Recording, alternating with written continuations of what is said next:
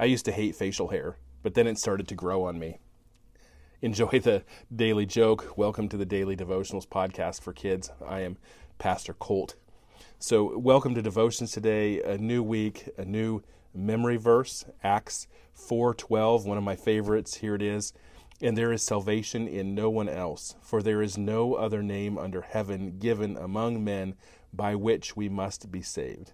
Since it's Monday, I wanted to just start things off with our memory verse, and then I'll remind you of that again at the end.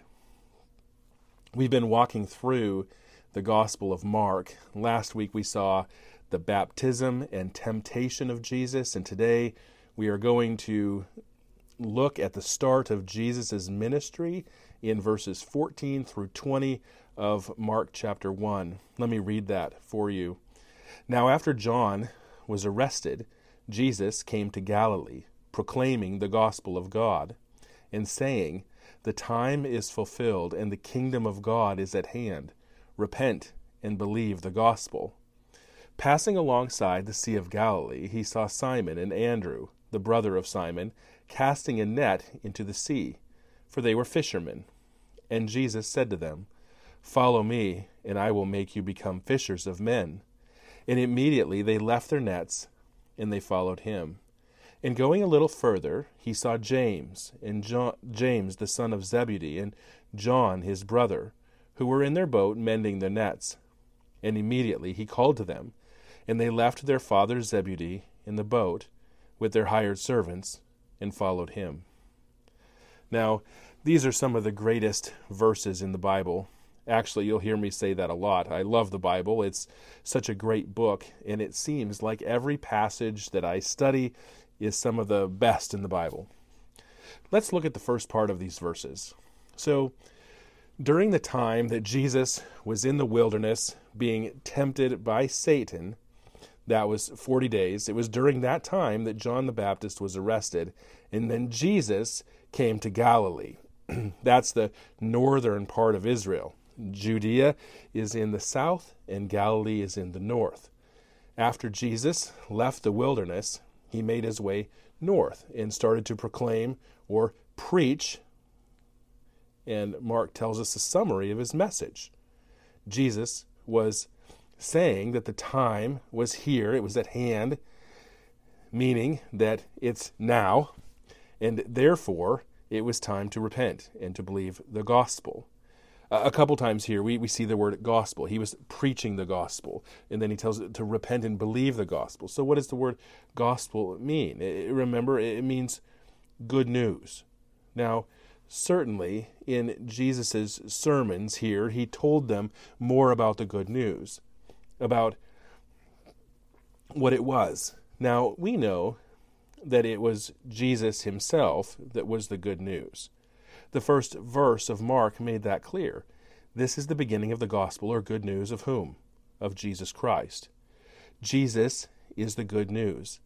I would say that what Jesus is saying here is that the time was fulfilled. The one that John the Baptist had been talking about is here and it is Jesus. Jesus then tells the people to repent, to turn from their sins, and believe that Jesus is the Messiah, that he is the only one that there's the only one that, that who can forgive their sins.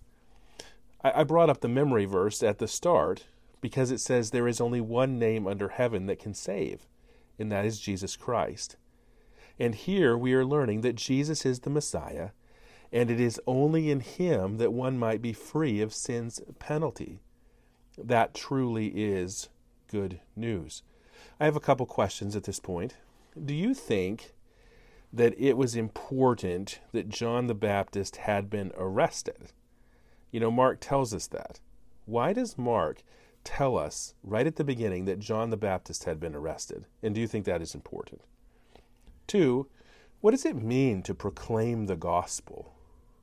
to preach the gospel? You can pause the podcast and discuss those questions if you want. Let's look at the second part of the passage that we read. Now, in the next part, we have a record of Jesus calling his first disciples. Now, the interesting thing about disciples is that the word just means followers. And we learn that that is exactly what these men did after Jesus called them. They followed Jesus. We'll talk more about that in just a minute. So, Jesus is walking along the Sea of Galilee. Now, perhaps look at a map in the back of your Bible when you get a chance and find the places that we've been talking about, like Jerusalem, the Jordan River, Judea, Galilee, the Sea of Galilee. Anyway, Jesus is walking along the shore, and there are fishermen out in the water. The first pair are some brothers that he sees, Simon and Andrew. I, I think there's more to this story, but, but Mark just gives us the quick version. He, he sees them doing their job, and he says, Hey there, follow me, I will make you fishers of men.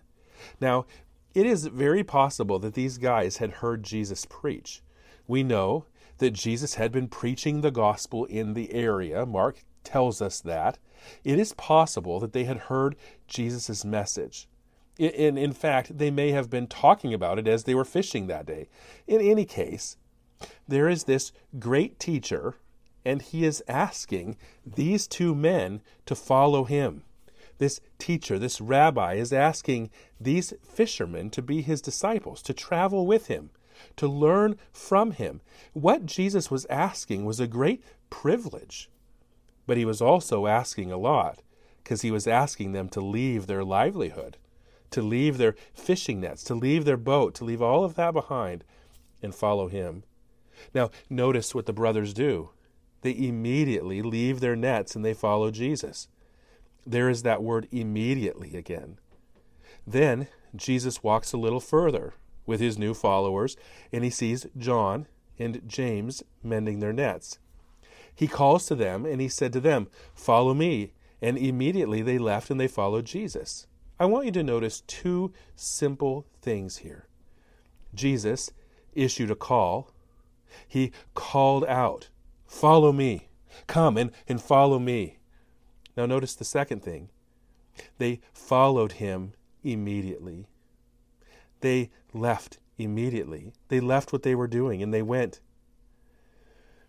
Now, there is a sense in which every Christian is a follower of Jesus. Are you a follower of Jesus? And if you are a follower of Jesus, I have a couple questions for you. One, what does it mean to be a fisher of people? And are you a fisher of people? Two, when you know the right thing to do, when you know what Jesus wants you to do, do you follow him and obey immediately? I, I think it is important that all of these here left their jobs behind to follow Jesus. I don't think that God is always calling us to do something that radical, but it is true that following Jesus does always cost us something. What does following Jesus cost you? Join us tomorrow for more of the Daily Devotionals podcast for kids and adults. My name is Colt Robinson. I am the pastor of Bethel Church in Yale, South Dakota. You can find us online at bethelmbchurch.org. You can find this podcast on the web at dailydevosforkids.com or wherever you like to get your podcasts. If you have a question or a comment or a joke idea, don't hesitate to have an adult help you reach out to me on the website or through the message feature in the episode description.